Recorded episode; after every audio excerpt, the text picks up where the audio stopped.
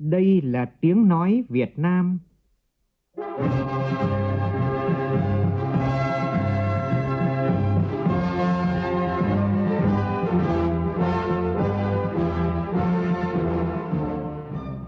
là tiếng nói Việt Nam,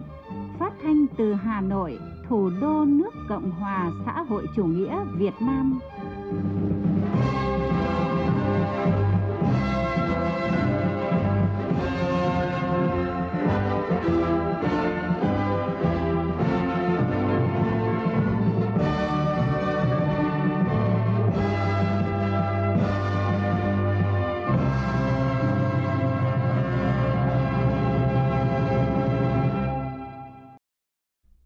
Biên tập viên Hùng Cường xin kính chào quý vị và các bạn. Mời quý vị và các bạn nghe chương trình Thời sự chiều của Đài Tiếng Nói Việt Nam. Chương trình có những nội dung chính sau đây.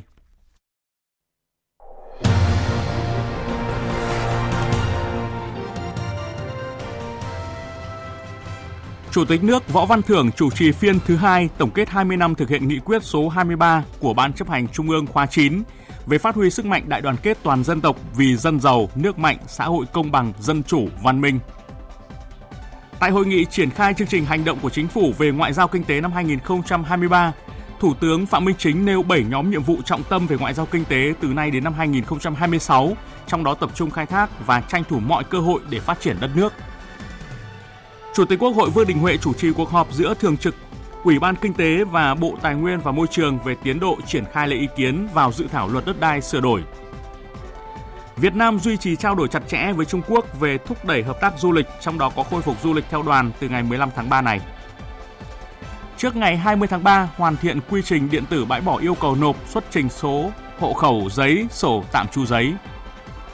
Trong phần tin quốc tế, Tổng thống Hàn Quốc công du Nhật Bản sau 12 năm đánh dấu mốc quan trọng trong việc cải thiện quan hệ giữa hai nước. Israel-Palestine bạo lực tiếp tục leo thang, cộng đồng quốc tế đẩy mạnh các nỗ lực ngoại giao nhằm hạ nhiệt căng thẳng.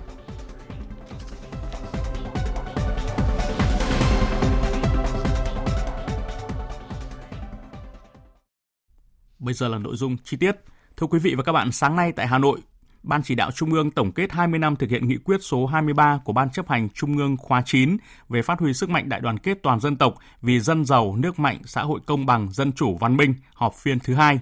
Ủy viên Bộ Chính trị, Chủ tịch nước Võ Văn Thưởng, trưởng ban chỉ đạo chủ trì phiên họp. Phóng viên Vũ Dũng thông tin. Nhiều thành viên ban chỉ đạo phát biểu tại phiên họp đánh giá sau 20 năm thực hiện nghị quyết 23 và các chủ trương của Đảng về đại đoàn kết toàn dân tộc, đất nước đã đạt được nhiều thành tựu to lớn, sức mạnh đại đoàn kết toàn dân tộc được củng cố, dân chủ xã hội chủ nghĩa tiếp tục được phát huy. Tuy nhiên, một số ý kiến cũng cho rằng có lúc, có nơi sức mạnh đại đoàn kết toàn dân tộc chưa được phát huy đầy đủ, tiềm năng sáng tạo của nhân dân chưa được khai thác hiệu quả. Một số chủ trương chính sách được ban hành nhưng triển khai không tốt. Chính vì vậy, nghị quyết 23 phải được tổng kết một cách toàn diện, từ đó tiếp tục thống nhất chủ trương, quan điểm và đề xuất hệ thống giải pháp đồng bộ khả thi nhằm tiếp tục thực hiện tốt hơn nữa chủ trương của Đảng về phát huy sức mạnh đại đoàn kết toàn dân tộc. Hiện Ban chỉ đạo đã xây dựng báo cáo và có 5 lần chỉnh sửa, bổ sung để sớm trình Bộ Chính trị cho ý kiến. Tại phiên họp, Chủ tịch nước Võ Văn Thưởng khẳng định đại đoàn kết toàn dân tộc là nội dung cốt lõi, là tư tưởng mang tầm chiến lược đối với sự nghiệp cách mạng của Đảng. Đây là vấn đề càng làm, càng nghiên cứu và tổng kết từ thực tiễn thì càng minh chứng sự đúng đắn và càng được nhận thức đầy đủ, sâu sắc hơn. Chủ tịch nước nêu rõ, Ban chỉ đạo đã phát huy tinh thần trách nhiệm cao trong quá trình tiếp thu, góp ý để hoàn thiện báo cáo, tờ trình và dự thảo nghị quyết, đặt ra yêu cầu xây dựng các văn kiện phải có chất lượng cao, cô động, sát thực tiễn. Đặc biệt là phải thể hiện sâu sắc hơn nữa mối quan hệ gắn bó giữa các giai tầng trong xã hội, bởi chính sự gắn bó này làm nên sức mạnh của dân tộc. Nêu một số nhiệm vụ giải pháp trong thời gian tới, Chủ tịch nước Võ Văn Thưởng nhấn mạnh đến tầm quan trọng của đại đoàn kết toàn dân tộc trong giai đoạn mới, trong đó xác định công tác xây dựng chỉnh đốn đảng và hệ thống chính trị thực sự là trung tâm hạt nhân của đoàn kết. Cùng với đó, trong xây dựng nhà nước pháp quyền thì bộ máy nhà nước phải trong sạch, vững mạnh. Mỗi cán bộ phải gần dân, sát cơ sở, phát huy dân chủ xã hội chủ nghĩa và quyền làm chủ của nhân dân, đảm bảo cho mọi người dân đều được tiếp cận một cách minh bạch, công bằng với các điều kiện phát triển. Đây chính là yếu tố vững chắc để củng cố khối đại đoàn kết toàn dân tộc, tạo nền tảng để đưa đất nước ta trở thành nước phát triển, thu nhập cao vào giữa thế kỷ 21. Chiều tối nay tại trụ sở Chính phủ, Thủ tướng Phạm Minh Chính đã chủ trì hội nghị triển khai chương trình hành động của Chính phủ về ngoại giao kinh tế năm 2023. Hội nghị được tổ chức ngay sau khi Chính phủ ban hành chương trình hành động giai đoạn từ năm 2022 đến năm 2026, thực hiện chỉ thị số 15 của Ban Bí thư về công tác ngoại giao kinh tế phục vụ phát triển đất nước đến năm 2030. Phóng viên Vũ Khuyên thông tin. Phát biểu tại hội nghị, Thủ tướng Chính phủ nhấn mạnh tăng cường ngoại giao kinh tế là chủ trương lớn của Đảng và Nhà nước ta trong giai đoạn đẩy mạnh công nghiệp hóa, hiện đại hóa đất nước. Chỉ thị số 15 của Ban Bí thư là văn bản quan trọng của Đảng nhằm nâng cao chất lượng hiệu quả công tác ngoại giao kinh tế một cách toàn diện thực chất.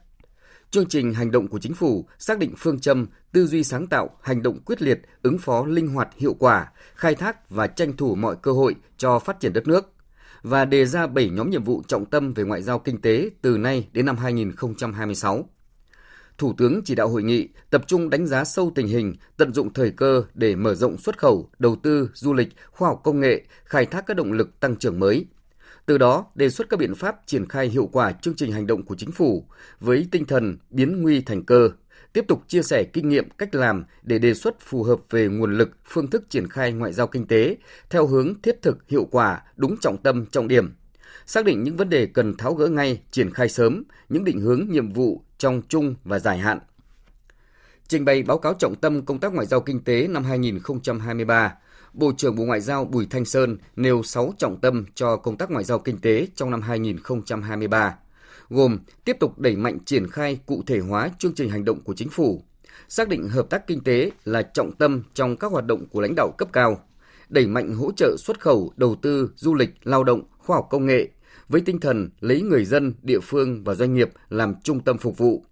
Tiếp tục chủ động tích cực hội nhập và liên kết quốc tế, chú trọng tăng cường công tác nghiên cứu, tham mưu và đổi mới mạnh mẽ đẩy mạnh sáng tạo, nâng cao hiệu quả để tạo chuyển biến thực chất trong triển khai ngoại giao kinh tế. Tại hội nghị, các bộ trưởng, lãnh đạo các bộ, các đại sứ, trưởng cơ quan đại diện Việt Nam ở nước ngoài cùng với lãnh đạo các địa phương, doanh nghiệp đã thảo luận sâu rộng, đóng góp nhiều ý kiến đi thẳng vào vấn đề, tập trung đề xuất các ý tưởng, giải pháp tham mưu cho chính phủ, thủ tướng chính phủ, các bộ ngành, địa phương, doanh nghiệp để có phản ứng chính sách phù hợp đưa đất nước vượt qua khó khăn, thách thức, tận dụng cơ hội, nắm bắt thời cơ để phát triển bứt tốc trong thời gian tới. Sáng nay tại nhà Quốc hội, Bí thư Đảng đoàn Quốc hội, Chủ tịch Quốc hội Vương Đình Huệ chủ trì phiên họp của Đảng đoàn Quốc hội cho ý kiến về dự thảo quy định của Bộ Chính trị về kiểm soát quyền lực phòng chống tiêu cực lợi ích nhóm cục bộ trong nội tác xây dựng pháp luật quy định. Đề án nâng cao hiệu quả công tác truyền thông về hoạt động của Quốc hội. Tin của phóng viên Lê Tuyết. Tại phiên họp, chủ nhiệm Ủy ban Tư pháp của Quốc hội Lê Thị Nga trình bày dự thảo tờ trình quyết định của Bộ Chính trị về kiểm soát quyền lực phòng chống tiêu cực lợi ích nhóm cục bộ trong công tác xây dựng pháp luật. Chủ tịch Quốc hội đề nghị ban soạn thảo dự án quy định tiếp thu tối đa ý kiến của các thành viên Đảng đoàn Quốc hội tại phiên họp, đồng thời tiếp tục bám sát tinh thần chỉ đạo của Ban chỉ đạo Trung ương về phòng chống tham nhũng tiêu cực, theo đó tập trung vào vấn đề kiểm soát quyền lực, phòng chống tiêu cực lợi ích nhóm cục bộ trong công tác xây dựng pháp luật. Lưu ý công tác xây dựng pháp luật có rất nhiều khâu liên quan đến rất nhiều chủ thể khác nhau, không chỉ cơ quan tổ chức cá nhân có thẩm quyền mà còn cả đối tượng chịu sự tác động điều chỉnh của chính sách. Chủ tịch Hội cho rằng kiểm soát quyền lực trong xây dựng pháp luật không chỉ có Quốc hội giám sát chính phủ mà nhiều cơ quan chủ thể phải cùng giám sát lẫn nhau phòng chống tiêu cực, lợi ích nhóm cục bộ trong tất cả các khâu từ đề xuất chính sách cho đến soạn thảo, ban hành chính sách pháp luật. Trên cơ sở đó xây dựng các quy định cụ thể, hiệu quả, đặc biệt phải chú trọng cả quy định phòng và quy định chống, có chế tài cụ thể rõ ràng để đảm bảo kiểm soát quyền lực hiệu quả. Nhất trí với nhiều ý kiến tại phiên họp về việc quy định này chỉ nên tập trung vào công tác xây dựng pháp luật, không bàn rộng ra khâu tổ chức thực hiện pháp luật. Chủ tịch Hội đề nghị Đảng đoàn Quốc hội tiếp tục chỉ đạo việc tổng kết, giả soát, đánh giá việc thực hiện luật ban hành văn bản quy phạm pháp luật để hoàn thiện hơn nữa quy trình xây dựng pháp luật, tăng cường chỉ đạo công tác giám sát việc tổ chức thực thi pháp luật, giả soát phát hiện những lỗ hổng, những cơ sở trong hệ thống pháp luật. Hiện đang làm và tới đây phải làm chặt chẽ hơn, thường xuyên hơn để từ đó kịp thời sửa đổi, bổ sung, hoàn thiện chính sách pháp luật cho ý kiến về đề án nâng cao hiệu quả công tác truyền thông về hoạt động của Quốc hội, Chủ tịch Quốc hội Vương Đình Huệ lưu ý, Ban chỉ đạo, Ban biên tập cần thiết kế lại bố cục đề án, hoàn thiện dự thảo kết luận của Đảng đoàn Quốc hội, trong đó xác định rõ quan điểm của Đảng đoàn Quốc hội về đổi mới, nâng cao công tác truyền thông, thiết kế rõ mục tiêu, tiêu chí về chất lượng và làm rõ hệ thống các giải pháp về con người, nguồn lực. Chủ tịch Quốc hội cũng yêu cầu sớm ban hành kế hoạch thực hiện, cụ thể hóa từ nhiệm vụ đối với cơ quan, đơn vị ngay sau khi có kết luận của Đảng đoàn Quốc hội. Cũng trong sáng nay diễn ra lễ ký quy chế phối hợp công tác giữa Đảng đoàn Quốc hội với Đảng ủy cơ quan Văn phòng Quốc hội.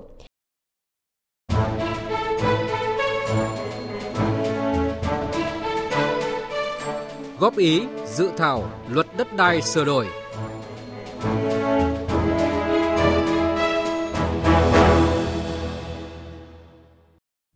Thưa quý vị và các bạn, nhằm chuẩn bị cho công tác thẩm tra dự án luật đất đai sửa đổi trình Ủy ban Thường vụ Quốc hội tại phiên họp tháng 4 và cho ý kiến lần thứ hai kỳ họp thứ năm Quốc hội khóa 15. Chiều nay, Thường trực Ủy ban Kinh tế tổ chức cuộc làm việc với Bộ Tài nguyên và Môi trường để nghe báo cáo về tiến độ triển khai của dự án luật đất đai sửa đổi, những vấn đề nổi lên trong quá trình lấy ý kiến nhân dân. Chủ tịch Quốc hội Vương Đình Huệ chủ trì cuộc làm việc, phản ánh của phóng viên Lê Tuyết. Theo báo cáo của Bộ Tài nguyên và Môi trường, tính đến ngày 6 tháng 3, website lấy ý kiến nhân dân của cơ quan soạn thảo đã tiếp nhận 7.873 lượt ý kiến góp ý của 768 tổ chức cá nhân vào các nội dung của dự thảo luật. Các ý kiến góp ý tập trung vào 11 nhóm nội dung, trong đó cho ý kiến về thu hồi đất, chính sách bồi thường, hỗ trợ và tái định cư.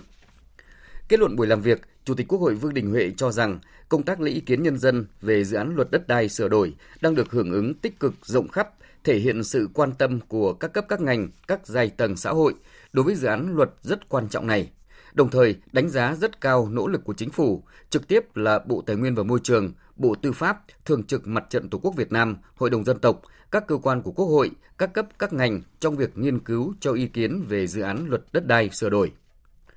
Chủ tịch Quốc hội cho rằng từ nay cho đến khi kết thúc việc lấy ý kiến của nhân dân về dự thảo luật đất đai sửa đổi còn rất ngắn, đòi hỏi các cơ quan chức năng phải hết sức nỗ lực khẩn trương hơn nữa. Tinh thần như một chiến dịch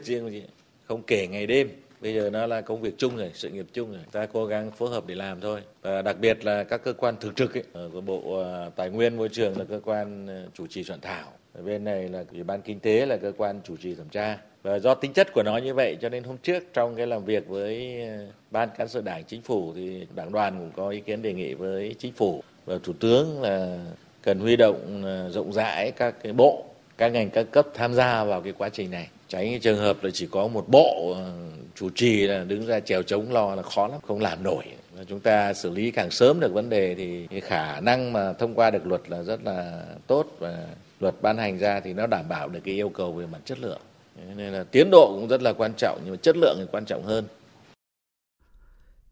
Chủ tịch Quốc hội nhấn mạnh việc lấy ý kiến nhân dân phải trên tinh thần trung thực, khách quan, vô tư và gạn đục khơi trong, tôn trọng mọi ý kiến, không để xảy ra trường hợp là không có bất cứ một ý kiến nào mà không được tiếp thu, không có bất cứ một ý kiến nào của người dân đóng góp mà không được tổng hợp và không có bất cứ ý kiến nào mà không được giải trình. Lấy ý kiến rất quan trọng rồi, nhưng mà không phải là lấy ý kiến cho có bây giờ ý kiến đóng góp chất lượng như thế rồi thì không phải là tổng hợp cho nó có. Từ đó làm sao đó để mà thay đổi về chất lượng của cái dự án luật mà chúng ta đang làm đây. Thế đấy là cái vấn đề quan trọng. Mà các cơ quan là phân vai có hết rồi công chí phải giám sát cái quá trình này. Minh bạch công khai rõ ràng ra. Đồng chí nào làm tốt thì khen và đồng chí nào mà làm dở thì phải có cái, cái nhắc nhở. Chỉ làm sai thì phải có cái phê bình khiển trách. Vi phạm thì kỷ luật chứ không phải cái chuyện làm cho nó có cho nó xong đâu. Chúng tôi xin nhắc lại cái ý như thế và phải rất khẩn trương. Chủ tịch Quốc hội lưu ý, việc lấy ý kiến cần lựa chọn vấn đề lớn trọng tâm để tổng hợp đánh giá. Những vấn đề còn có ý kiến khác nhau hoặc chưa rõ cần tiếp tục tổ chức nghiên cứu, lấy ý kiến kỹ lưỡng, nhất là vấn đề tài chính đất đai và giá đất. Ủy ban Thường vụ Quốc hội sẽ dành một ngày để tiếp tục họp và cho ý kiến về nội dung quan trọng này.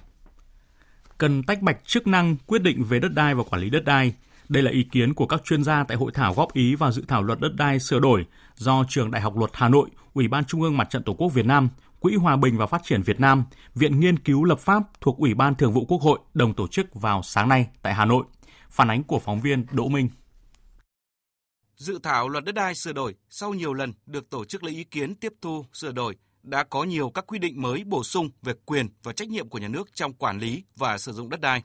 Tuy nhiên, vẫn còn nhiều nội dung chưa tách bạch rõ quyền và trách nhiệm của nhà nước. Theo Phó Giáo sư Tiến sĩ Trần Ngọc Đường, nguyên Phó Chủ nhiệm Văn phòng Quốc hội, dự thảo luật đất đai sửa đổi lần này về tư cách nhà nước đại diện chủ sở hữu đất đai quy định cụ thể hóa ở điều 15 về đại diện chủ sở hữu không cụ thể mà viết chung chung. Vai quản lý nhà nước thể hiện ở điều 21 với 18 cái, uh, nhiệm vụ quyền hạn nhưng mà quy định cụ thể các chủ thể đặc biệt là chính phủ và ủy ban nhân dân các cấp thực hiện cái chức năng quản lý nhà nước về đất đai và sử dụng đất đai này như thế nào, không rõ. Cái chủ thể này hết sức đặc biệt, vừa là quản lý, vừa sử dụng và kinh doanh đất đai, thì nếu không phân biệt rõ cái vai này thì tình trạng tham nhũng tiêu cực về đất đai xảy diễn ra thứ hai là là phân cấp, phân quyền ấy. cái nội dung quản lý nhà nước, đất đai và sử dụng đất đai phải chỉ rõ cấp trung ương là làm cái gì cấp địa phương là làm cái gì theo một số chuyên gia, chủ thể của quản lý nhà nước đối với đất đai sẽ thực hiện chức năng, nhiệm vụ quản lý trong quyền hạn của mình. Mặt khác, đã gọi là trách nhiệm của nhà nước thì cần phải có những ràng buộc về chịu trách nhiệm khi không hoàn thành. Ông Hoàng Thế Liên, nguyên Thứ trưởng Bộ Tư pháp cho rằng là cần phải xác định cho rõ cơ quan quản lý nhà nước về đất đai, cơ quan quản lý đất đai. Qua đó xác định rõ cái vai trò của bộ. Ví dụ như là điều mà nó là chính phủ thống nhất quản lý nhà nước về đất đai trong phạm vi cả nước. Ông cuối cùng này cái khoản 3 này nói là Bộ Tài nguyên Môi trường chịu trách nhiệm trước chính phủ Thủ tướng Chính phủ về thống nhất quản lý. Và cũng phải đề xuất này các sở ban ngành là cơ quan chuyên môn của ủy ban nhân dân chứ không phải là cơ quan quản lý nhà nước. Cái luật là vẫn cứ là lộn ở trong này rất là nhiều. Thì tôi nghĩ là ra phát lại cho kỹ một số chuyên gia đề cập việc kiểm soát quyền lực nhà nước về quản lý đất đai trong dự thảo luật sửa đổi đã được chú trọng. Các chuyên gia đề nghị kiểm soát quyền lực nhà nước nên quy định theo từng chương, tức là từ khâu quy hoạch đền bù thiệt hại, thu hồi đất, phải đề cao vai trò kiểm soát quyền lực trong quá trình thực hiện. Theo tiến sĩ Nguyễn Văn Pha, Ủy viên Ủy ban Trung ương Mặt trận Tổ quốc Việt Nam, Ban soạn thảo cần bổ sung cơ chế để giám sát trong thực hiện thực thi quyền đại diện sở hữu toàn dân về đất đai, qua đó giám sát quá trình thực thi pháp luật về đất đai ở địa phương trong toàn thể vấn đề lớn của đất đai, thì quan điểm của đảng, nhà nước về vấn đề kiểm soát quyền lực không những là làm sao làm tốt, hoàn thiện các cái cơ chế quyền lực bên trong, thì nghĩ nhiều đến kiểm soát quyền lực bên ngoài. Đó, nhưng bây giờ cơ chế thế nào thôi? Cái này là cái mà tôi thấy cần phát huy. Về cái thứ do sắp biện quy rất là rõ. Thời sự VOV nhanh, tin cậy, hấp dẫn. Thưa quý vị và các bạn, sáng nay tại Hà Nội, Bộ Công an phối hợp với Ban tuyên giáo Trung ương, Học viện Chính trị Quốc gia Hồ Chí Minh và Hội đồng Lý luận Trung ương tổ chức hội thảo khoa học quốc gia 6 điều dạy của Chủ tịch Hồ Chí Minh, di sản tinh thần vô giá của lực lượng công an nhân dân. Các đồng chí Ủy viên Bộ Chính trị Đại tướng Tô Lâm, Bộ trưởng Bộ Công an, Ủy viên Bộ Chính trị, Giám đốc Học viện Chính trị Quốc gia Hồ Chí Minh Nguyễn Xuân Thắng, Chủ tịch Hội đồng Lý luận Trung ương và Bí thư Trung ương Đảng, trưởng Ban tuyên giáo Trung ương Nguyễn Trọng Nghĩa đồng chủ trì hội thảo. Phản ánh của phóng viên Việt Cường.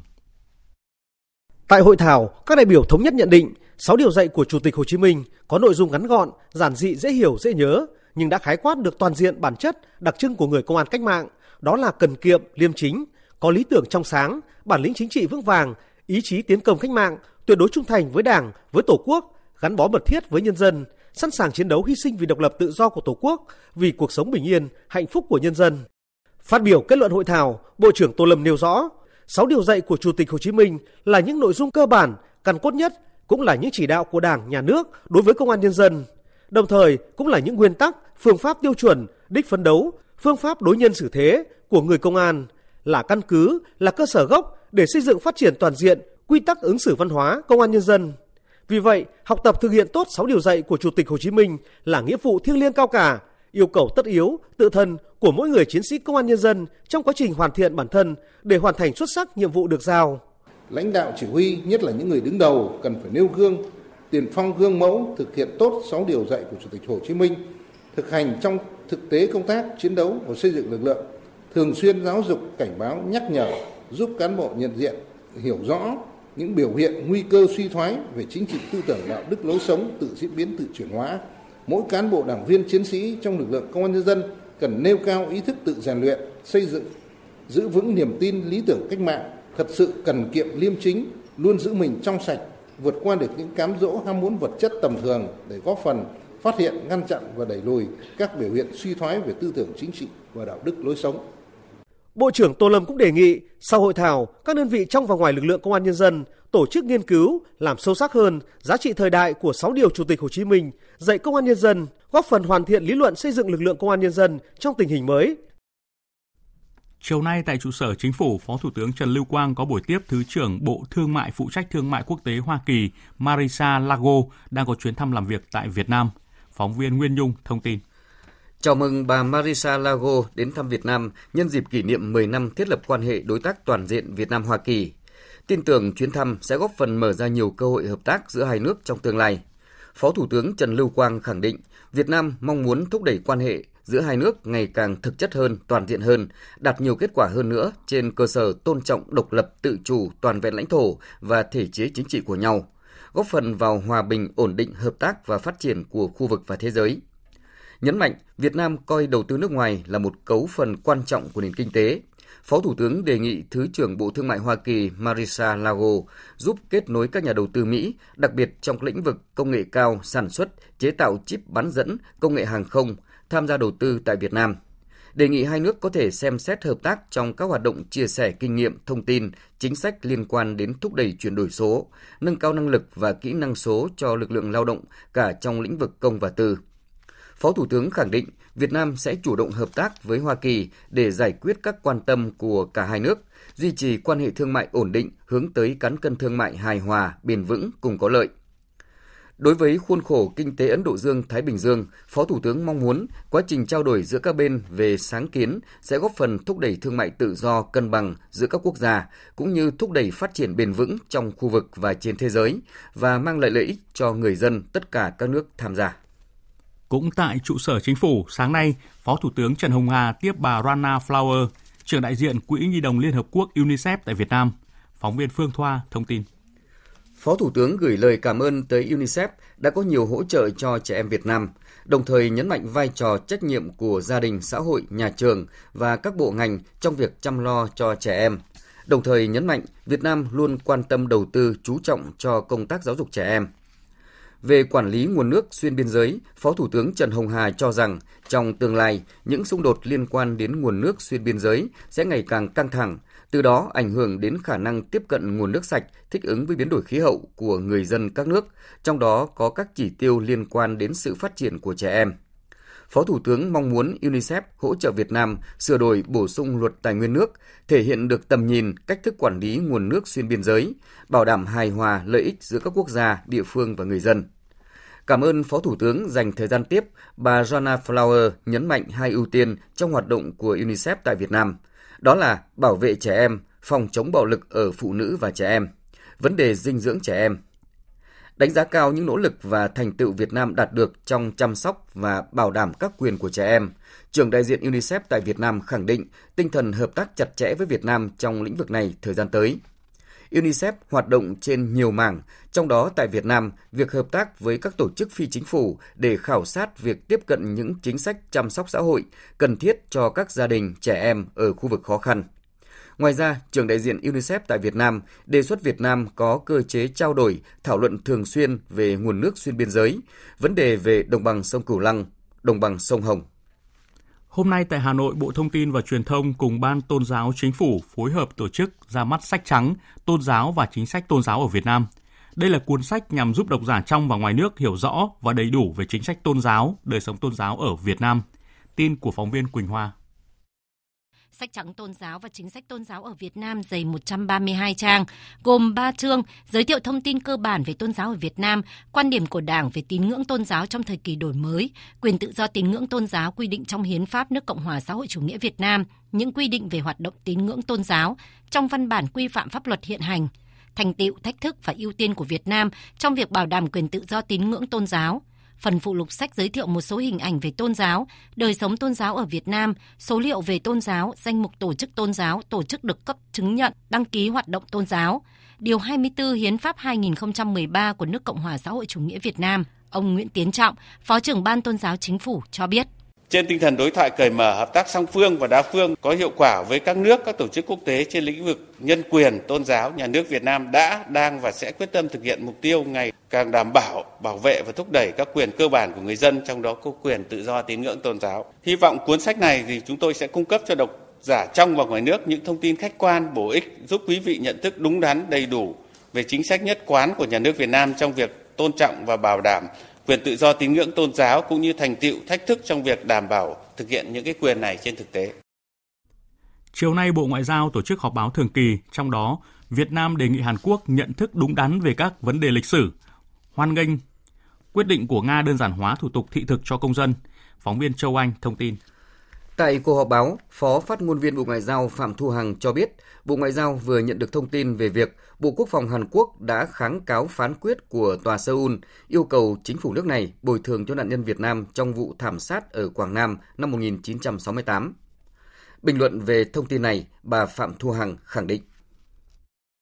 Chúng tôi rất lấy làm tiếc trước việc chính phủ Hàn Quốc kháng cáo phán quyết của tòa án. Và việc này thì không phản ánh đúng sự thật khách quan đối với vấn đề này. Việt Nam chủ trương gác lại quá khứ, hướng tới tương lai, nhưng không có nghĩa là phủ nhận sự thật lịch sử. Và trên tinh thần đối tác chiến lược toàn diện, Việt Nam đề nghị phía Hàn Quốc nhận thức đúng đắn và tôn trọng sự thật lịch sử,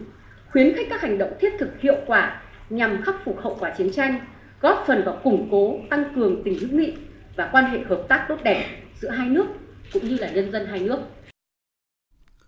Việt Nam luôn duy trì trao đổi chặt chẽ với Trung Quốc về việc thúc đẩy hợp tác du lịch, trong đó có khôi phục du lịch theo đoàn. Phó phát ngôn viên Bộ Ngoại giao Phạm Thu Hằng cũng đã khẳng định như vậy tại cuộc họp báo thường kỳ chiều nay, ngay sau khi có thông tin chính phủ Trung Quốc dự kiến đưa Việt Nam vào danh sách thí điểm mở cửa du lịch theo đoàn từ ngày 15 tháng 3 tới.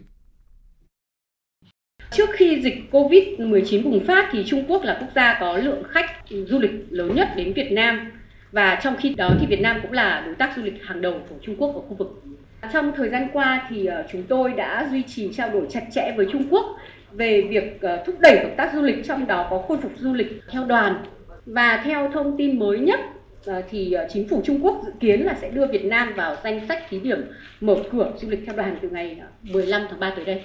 Và Việt Nam mong muốn hai bên sẽ tiếp tục hợp tác chặt chẽ để cùng nhau thúc đẩy để du lịch hai nước sớm phục hồi và phát triển lành mạnh vì lợi ích của hai bên và đáp ứng nhu cầu của người dân hai nước. Trả lời câu hỏi của báo chí liên quan đến thông tin Bộ Ngoại giao Nga đang soạn thảo thỏa thuận về đơn giản hóa thủ tục thị thực với 6 nước, trong đó có Việt Nam. Bà Phạm Thu Hằng cho biết, Việt Nam hoan nghênh phía Nga xem xét đơn giản hóa thủ tục thị thực cho công dân Việt Nam và ủng hộ các biện pháp tạo thuận lợi cho công dân Việt Nam và các nước giao thương, đi lại, tăng cường giao lưu nhân dân, góp phần thúc đẩy quan hệ hữu nghị Việt Nam với các nước. Trong thời gian qua, Bộ Ngoại giao Việt Nam và Đại sứ quán Việt Nam tại Nga đã tích cực gặp gỡ, trao đổi với phía Nga về vấn đề này. Hôm nay tại Hà Nội, Trung ương Hội chữ thập đỏ Việt Nam tổ chức trao tặng đợt 1 200.000 đô la Mỹ cho Hội Trăng lưỡi liềm đỏ Thổ Nhĩ Kỳ và Hội Trăng lưỡi liềm đỏ Syria để hỗ trợ người dân khắc phục hậu quả thảm họa động đất, đồng thời tiếp nhận ủng hộ đợt 2 hỗ trợ người dân bị ảnh hưởng bởi động đất tại hai nước vừa nói.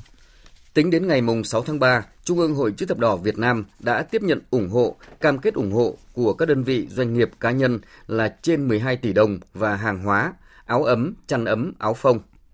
Căn cứ vào số tiền đã tiếp nhận ủng hộ, Trung ương Hội chữ thập đỏ Việt Nam quyết định trao tặng Hội trăng lưỡi liềm đỏ Thổ Nhĩ Kỳ 100.000 đô la Mỹ và Hội trăng lưỡi liềm đỏ Syria 100.000 đô la Mỹ để hỗ trợ người dân hai nước khắc phục hậu quả thảm họa động đất chuyển thông qua Hiệp hội Chữ thập đỏ và Trăng lưỡi liềm đỏ quốc tế. Trận động đất 7,8 độ Richter xảy ra ngày 6 tháng 2 vừa qua tại phía đông nam Thổ Nhĩ Kỳ và phía đông bắc Syria đã cướp đi sinh mạng của hơn 50.000 người. Thiệt hại kinh tế sau thảm họa dự kiến lên tới hàng chục tỷ đô la Mỹ. Chiều nay tại thành phố Hồ Chí Minh, Cục xúc tiến thương mại của Bộ Công Thương Việt Nam và Trung tâm Thương mại Đầu tư và Du lịch ASEAN Nhật Bản tổ chức hội thảo phát triển liên kết giữa doanh nghiệp Việt Nam với các công ty đa quốc gia trong ngành công nghiệp chế tạo. Tại hội thảo, các chuyên gia đánh giá công nghiệp chế tạo của Việt Nam hiện nay tập trung ở ngành xe máy, ô tô, điện tử và gia công sản xuất linh kiện cho chuỗi cung ứng toàn cầu, nhưng còn ít và yếu. Phóng viên Minh Hạnh thường trú tại thành phố Hồ Chí Minh thông tin.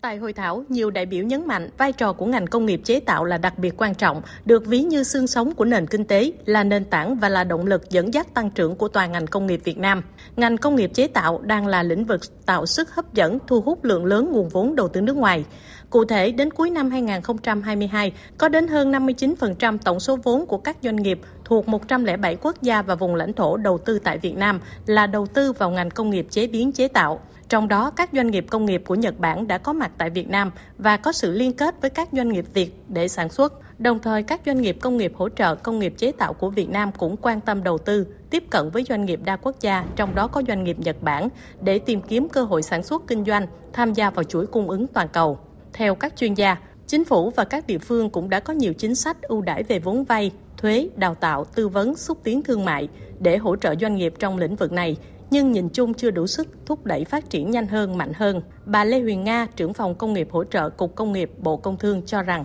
chính sách cho công nghiệp hỗ trợ công nghiệp chế tạo đồng bộ và toàn diện, nhưng thiếu nguồn lực, thiếu sự phối hợp để triển khai. Mặc dù chúng tôi là đầu mối về quản lý cũng như là xây dựng các cái chính sách về phát triển công nghiệp hỗ trợ nhưng để phát huy hiệu quả và để triển khai được đồng bộ các cơ chế chính sách thì chúng ta cần có cái sự tham gia của các bộ ban ngành cùng chung tay và cùng thống nhất về cái quan điểm về cách cụ thể hóa các chính sách cũng như là chúng ta cần cái sự phối hợp chặt chẽ giữa trung ương và địa phương. Tại Hà Nội, Bộ Nông nghiệp và Phát triển Nông thôn vừa họp bàn với các đơn vị liên quan nhằm thúc đẩy tiến độ triển khai kế hoạch hành động 180 ngày theo quyết định 81 của Thủ tướng Chính phủ về chống khai thác hải sản bất hợp pháp, không báo cáo và không theo quy định, chống khai thác IUU. Thông tin tại cuộc họp cho biết, mới có 8 trên tổng số 28 tỉnh thành phố ven biển thành lập được lực lượng kiểm ngư. Phóng viên Minh Long thông tin. Theo báo cáo, đến nay ở Trung ương đã tổ chức nhiều hội nghị với các bộ ngành và các địa phương trong thực hiện khuyến nghị của Ủy ban châu Âu EC về gỡ thẻ vàng IUU, ban hành các văn bản yêu cầu Ủy ban nhân dân các tỉnh thành phố ven biển thực hiện kế hoạch hành động. Các tỉnh thành phố ven biển đã ban hành kế hoạch hành động 180 ngày, đồng thời tăng cường nguồn lực chống khai thác iu tại địa phương. Về thành lập lực lượng kiểm ngư ở địa phương, đến nay mới có 8 trên tổng số 28 tỉnh thành phố ven biển thành lập lực lượng kiểm ngư Ông Nguyễn Quang Hùng, Phó Tổng cục trưởng Tổng cục Thủy sản cho biết, trong quyết định số 81 của Thủ tướng Chính phủ đã yêu cầu các tỉnh thành phố sớm thành lập kiểm ngư địa phương và trong đề án EU là trong năm nay các địa phương phải kiện toàn và thành lập lực lượng kiểm ngư ở địa phương cũng đã làm từ trên xuống rồi. Thì bây giờ cái cách tiếp cận phải lấy từ người dân đi lên. Người dân mà không có ý thức thì không có đủ lực lượng nào là kiểm soát được hiện nay trên biển 1 triệu km vuông và hơn 4.000 km bờ biển thì cả một cái bờ biển rộng như thế, các lực lượng cảnh sát biển, tàu hải quân không giải quyết vấn đề gì nếu mà ngư dân không ý thức, đề xuất bộ trưởng có một cái thư ngỏ cho bà con ngư dân và các doanh nghiệp kết hợp với đó là mình sẽ truyền thông và dưới địa phương các hội quán như bộ trưởng nói hoặc là phải có cái sự vào cuộc của hội phụ nữ rồi đoàn thanh niên rồi các thôn thì xử lý các cái điểm nóng, đặc biệt là những cái tỉnh, những cái xã mà có cái tàu cá vi phạm vùng biển nước ngoài. Phát biểu tại hội nghị, Bộ trưởng Bộ Nông nghiệp và Phát triển Nông thôn Lê Minh Hoan cho rằng phải kiên trì trong tuyên truyền, qua đó thay đổi nhận thức của người dân trong tham gia bảo vệ tài nguyên, thủy hải sản và phát triển bền vững. Tiếp xúc cử tri bà con nói nhà nước phải lo cho tôi, nói đúng nhà nước phải lo cho dân, nhưng mà nhà nước lo cho dân để làm sao dân biết tự lo cho mình trước, chứ không phải lo đem tiền cũ xuống cho bà con. Đối tượng vi phạm nó ít hơn cái đối tượng đi quản lý thì anh còn quản lý được. Một khi nào đó mà cái đối tượng nó vượt cái tầm rồi thì không thể nào anh quản lý được nữa.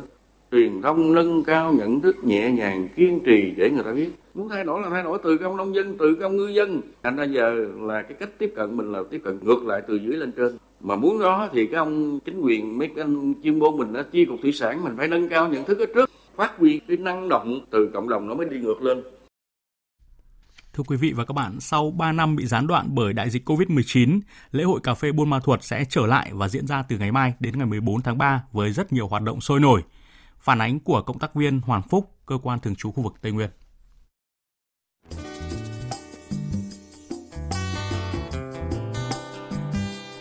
Bên dòng suối đá Đắc Liêng, đội nghệ nhân Buôn Paya xã Đắc Liêng huyện Lắc đang chuẩn bị cho lễ cúng bến nước, một hoạt động văn hóa trong hội đua thuyền độc mộc huyện Lắc tổ chức vào cuối tuần này.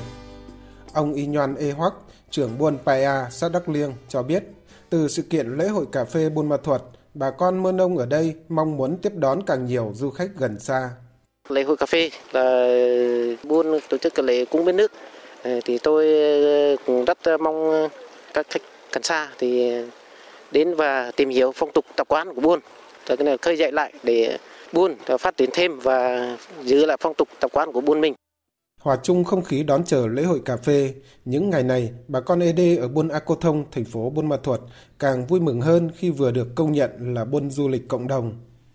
Có không gian xanh mướt ngay giữa lòng thành phố, buôn A Cơ Thông với những ngôi nhà dài truyền thống với văn hóa đậm đà bản sắc còn lưu giữ, được xem là buôn giàu đẹp nhất của Tây Nguyên.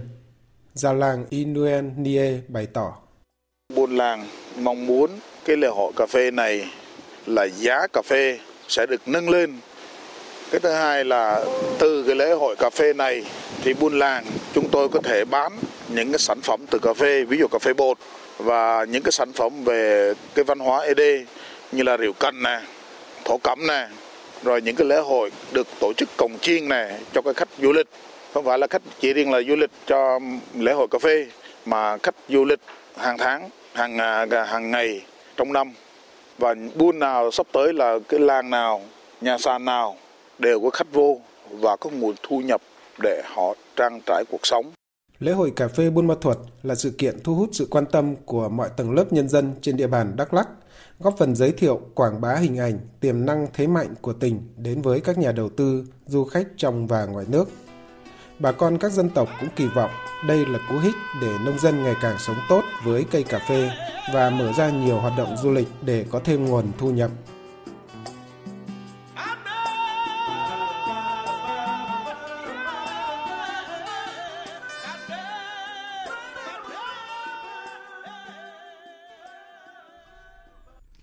Chương trình tiếp tục với một số tin đáng chú ý. Trước ngày 23 tháng 3 này,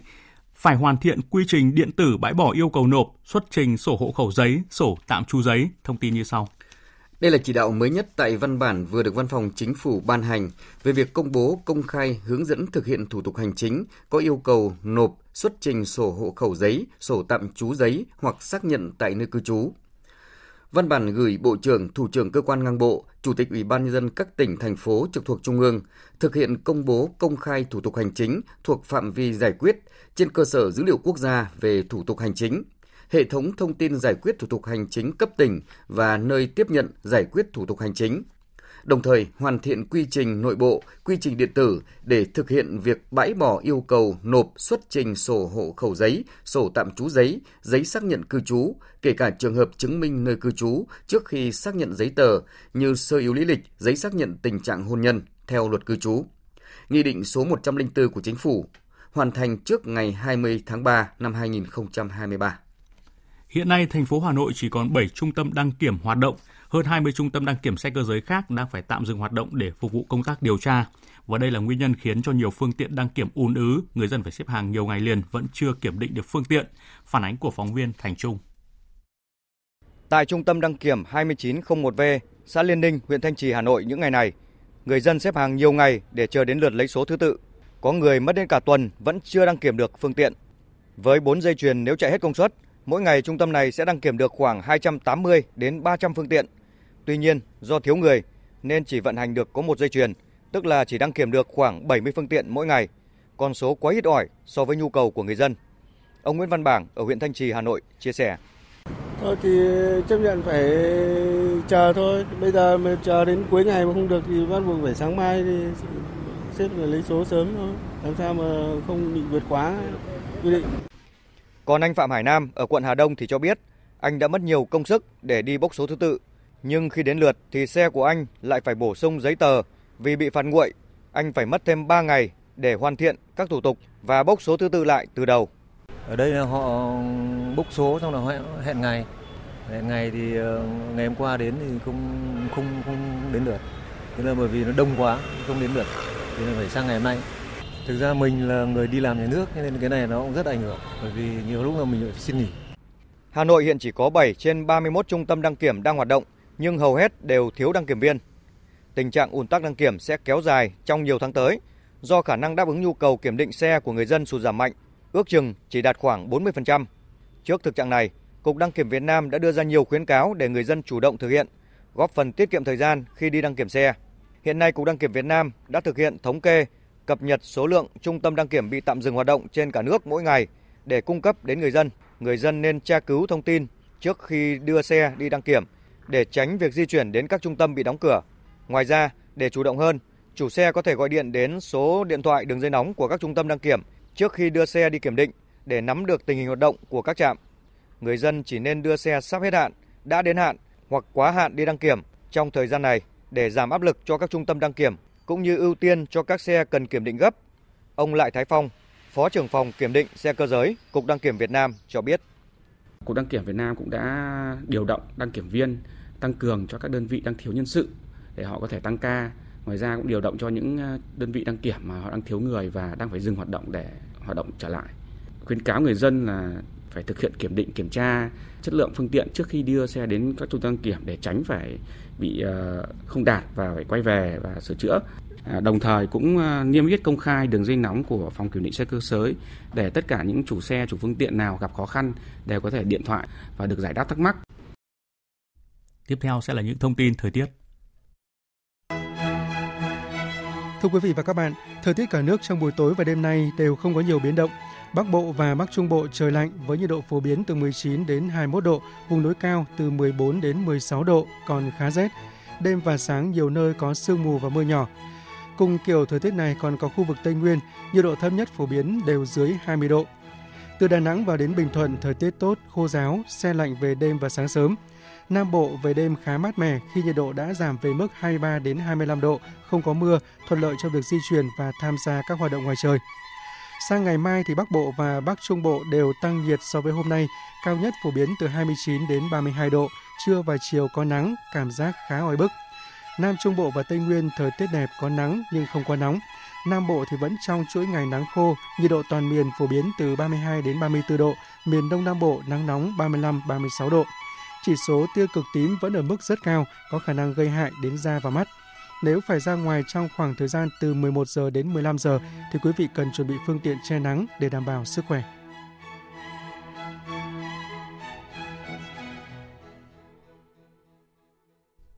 Chuyển sang phần tin quốc tế. Hàn Quốc đã chính thức thông báo Tổng thống nước này Yoon suk yeol sẽ thăm Nhật Bản trong vòng 2 ngày tới là ngày 16 và 17 tháng 3. Tổng hợp của biên tập viên Đình Nam. Chuyến thăm diễn ra vài ngày sau quyết định của Hàn Quốc về việc tự bồi thường cho các nạn nhân nước này là lao động cưỡng bức thời chiến của Nhật Bản thông qua một quỹ do các doanh nghiệp Hàn Quốc hỗ trợ, thay vì chờ các công ty Nhật Bản bồi thường cho các nạn nhân theo phán quyết của Tòa án tối cao Hàn Quốc vào năm 2018. Với Ngoại trưởng Nhật Bản Hayashi, Chuyến thăm và động thái mới nhất của Hàn Quốc sẽ làm lành vết thương trong mối quan hệ giữa hai bên. Chúng tôi hoan nghênh các biện pháp do chính phủ Hàn Quốc mới công bố như một cách để khôi phục mối quan hệ lành mạnh giữa Nhật Bản và Hàn Quốc, vốn từng trong tình thế rất khó khăn kể từ phán quyết của Tòa án tối cao Hàn Quốc vào năm 2018. Dự kiến Tổng thống Hàn Quốc Yoon suk yeol sẽ có cuộc gặp thượng đỉnh với Thủ tướng Nhật Bản Kishida Fumio trong chuyến thăm hai ngày sắp tới. Theo văn phòng Tổng thống Hàn Quốc, qua chuyến thăm, nhà lãnh đạo Hàn Quốc kỳ vọng có thể sẽ mở rộng sự hợp tác trong các lĩnh vực an ninh, kinh tế và văn hóa, đồng thời khôi phục sự giao lưu giữa nhân dân hai nước nhằm vượt qua lịch sử không may trong quá khứ và tiến tới tương lai. Phó Cố vấn An ninh Quốc gia Kim Tae-hyo cho biết. Chúng tôi ghi nhận những lời xin lỗi của chính phủ Nhật Bản từ thời các chính phủ trước về các vấn đề trong quá khứ, cũng như cam kết sẽ nỗ lực để phát triển quan hệ song phương. Chúng tôi hy vọng hai nước có thể vượt qua lịch sử đáng tiếc và nỗ lực phát triển mối quan hệ hướng tới tương lai. Còn Bộ Quốc phòng Hàn Quốc cho biết, qua chuyến thăm lần này, Hàn Quốc và Nhật Bản sẽ thúc đẩy sự hợp tác về an ninh, bao gồm cả quan hệ ba bên với Mỹ. Hai quốc gia sẽ cùng với Mỹ đẩy mạnh việc chia sẻ những thách thức an ninh chung, bao gồm vấn đề hạt nhân Triều Tiên. Ngoài ra, vì vấn đề kinh tế, Tổng thống Hàn Quốc Yoon suk yeol cũng muốn cải thiện mối quan hệ với Nhật Bản khi mà quan hệ hai bên căng thẳng cũng ảnh hưởng đến chuỗi cung ứng chất bán dẫn, một trong những động lực của nền kinh tế Hàn Quốc. Nói như tờ Nikkei ASEAN Review, Hàn Quốc đã quyết chọn gác lại quá khứ để giải quyết các thách thức ở hiện tại. Quan hệ giữa Hàn Quốc và Nhật Bản từng chạm đáy dưới thời cựu Tổng thống Hàn Quốc Moon Jae-in do những tranh cãi về bồi thường cho nạn nhân Hàn Quốc thời kỳ Nhật Bản chiếm đóng. Nhật Bản cho rằng vấn đề này đã được giải quyết hoàn toàn khi hai nước bình thường hóa quan hệ vào năm 1965. Các quốc gia thành viên Liên minh châu Âu EU đã nhất trí tăng cường cung cấp đạn pháo và mua thêm đạn dược để hỗ trợ Ukraine, song vẫn phải tìm cách biến những mục tiêu này trở thành hiện thực. Đây là khẳng định của đại diện cấp cao của Liên minh châu Âu phụ trách chính sách an ninh và đối ngoại Joseph Borrell trước báo giới sau hội nghị không chính thức của các bộ trưởng quốc phòng Liên minh châu Âu tại Thụy Điển.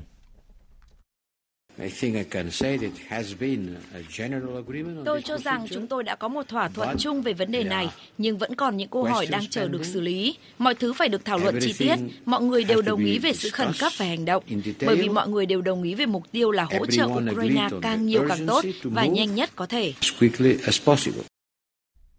Vòng xoáy bạo lực tiếp tục leo thang, tiến trình hòa bình vẫn bế tắc, tình hình tại các vùng lãnh thổ Palestine và Israel kiểm soát những tuần gần đây đã chứng kiến diễn biến bạo lực nóng bỏng nhất. Cộng đồng quốc tế đang tích cực đẩy mạnh các nỗ lực ngoại giao nhằm ngăn chặn nguy cơ căng thẳng leo thang. Tổng hợp của biên tập viên Phương Anh.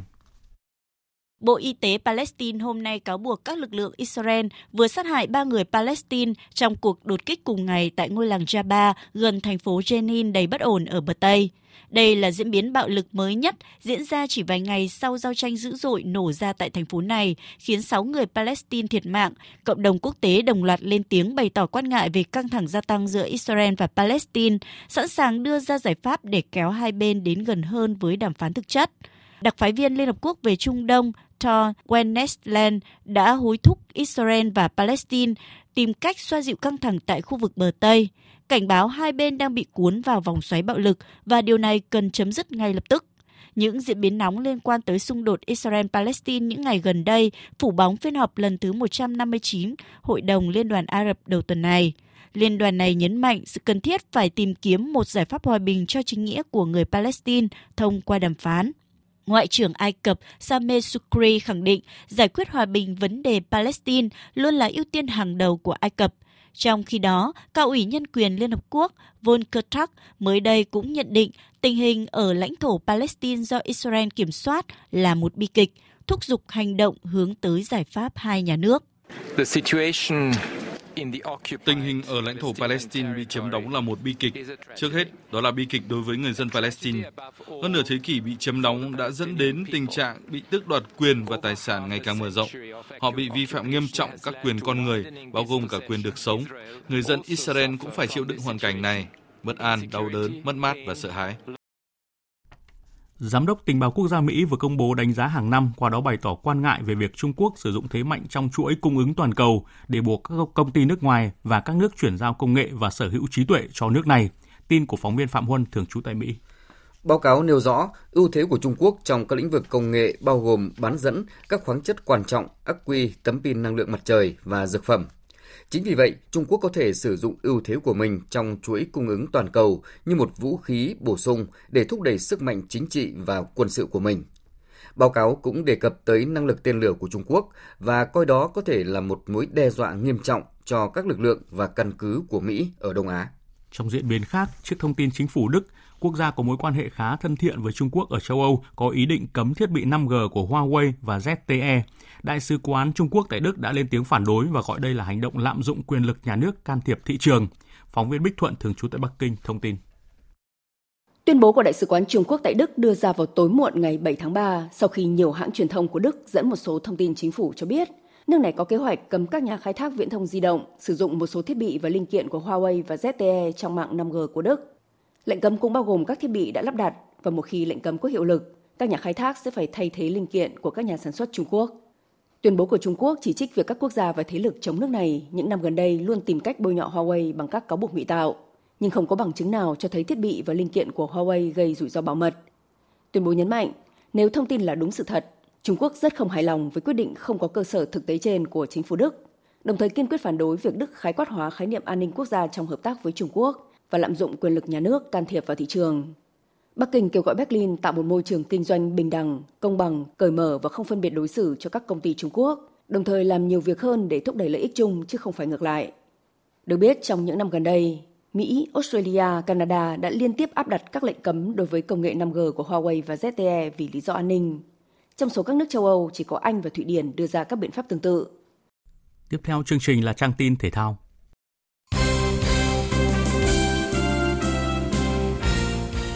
Thưa quý vị và các bạn, 22 cầu thủ của đội tuyển quốc gia Việt Nam mới được huấn luyện viên Philippe Chuzier triệu tập đang hội quân tập luyện tại Trung tâm Đào tạo bóng đá trẻ Việt Nam. Huấn luyện viên Chuzier cho biết ông chưa trực tiếp xem các cầu thủ thi đấu ở V-League, đồng thời tuyển Việt Nam chỉ có 5 ngày tập chay, không tham dự giải đấu nào trong đợt tập trung này, nên quân số đều là những cầu thủ vừa tham dự AFF Cup 2022. Về phía đội tuyển U23 Việt Nam, sắp tới các cầu thủ sẽ tranh tài tại giải U23 Cup diễn ra tại Doha, Qatar. Tham dự giải có 10 đội gồm Việt Nam, Thái Lan, Iraq, các tiểu vương quốc Ả Rập Thống Nhất, Kuwait, Kyrgyzstan, Oman, Ả Rập Xê Út, Hàn Quốc và chủ nhà Qatar. Việt Nam nằm trung bảng với Iraq và các tiểu vương quốc Ả Rập Thống Nhất. Theo lịch, Việt Nam sẽ gặp Iraq vào ngày 22 tháng 3 và gặp các tiểu vương quốc Ả Rập Thống Nhất vào ngày 25 tháng 3. Đội U23 Việt Nam lên đường sang Qatar vào ngày 18 tháng 3. Huấn luyện viên Philip Chuze cho biết mục tiêu của ông và các học trò tại giải đấu này. We have a competition in Qatar Chúng tôi sẽ tham dự giải đấu ở Qatar. Chúng tôi có khả năng và muốn thắng giải đấu này.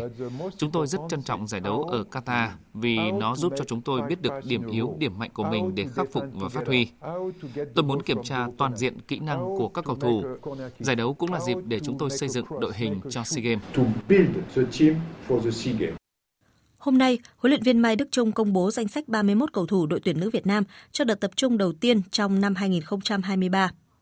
Trong danh sách này có nhiều cái tên quen thuộc như Trương Thị Kiều, Nguyễn Thị Tuyết Dung, Nguyễn Thị Bích Thùy, Phạm Hải Yến.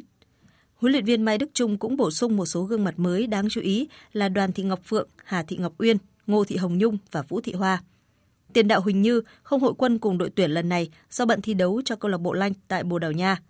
Tuyển nữ Việt Nam sẽ hội quân trong sáng mai tại Trung tâm Đào tạo bóng đá trẻ Việt Nam rồi di chuyển đến Cẩm Phả, Quảng Ninh để tập huấn. Ngày mai bảng B giải bóng truyền vô địch quốc gia 2023 khởi tranh tại nhà thi đấu Gia Lâm Hà Nội. Bước vào mùa giải năm nay, đương kim Á quân đội nữ hóa chất Đức Giang đã có những thay đổi về mặt nhân sự. Đội bóng đã chiêu mộ ngoại binh Tichea Bunlert và huấn luyện viên Padesuk Wanachot của Thái Lan. Vận động viên Hoàng Thị Hồng Ngát chia sẻ.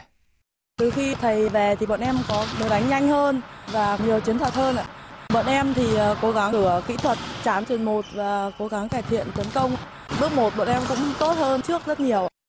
Đội đứng thứ ba của mùa giải trước là VTV Bình Điền Long An cũng bước vào giải năm nay với nhiều sự thay đổi, trong đó có huấn luyện viên trưởng mới là ông Lê Thái Bình. Với việc không sử dụng ngoại binh cùng lực lượng có độ tuổi trung bình trẻ nhất của giải, VTV Bình Điền Long An đang đối diện với nhiều thử thách. Vận động viên Đặng Thị Kim Thanh cho biết. Huấn luyện viên mới thì à, cũng tạo cho tụi em về à, lối chơi là phối hợp các miếng đa dạng hơn, đường truyền tốc độ hơn. Mục tiêu của bọn em đặt ra năm nay là cố gắng thi đấu hết mình. Nếu may mắn mà được ghi tên mình vô bố hàng đầu thì càng tốt. Tại vòng 1 giải bóng truyền vô địch quốc gia 2023, Hóa chất Đức Giang và VTV Bình Điền Long An nằm chung bảng B. Bảng đấu này còn có sự góp mặt của ba đội khác, đó là Bộ Tư lệnh Thông tin, Hà Phú, Thanh Hóa và thành phố Hồ Chí Minh.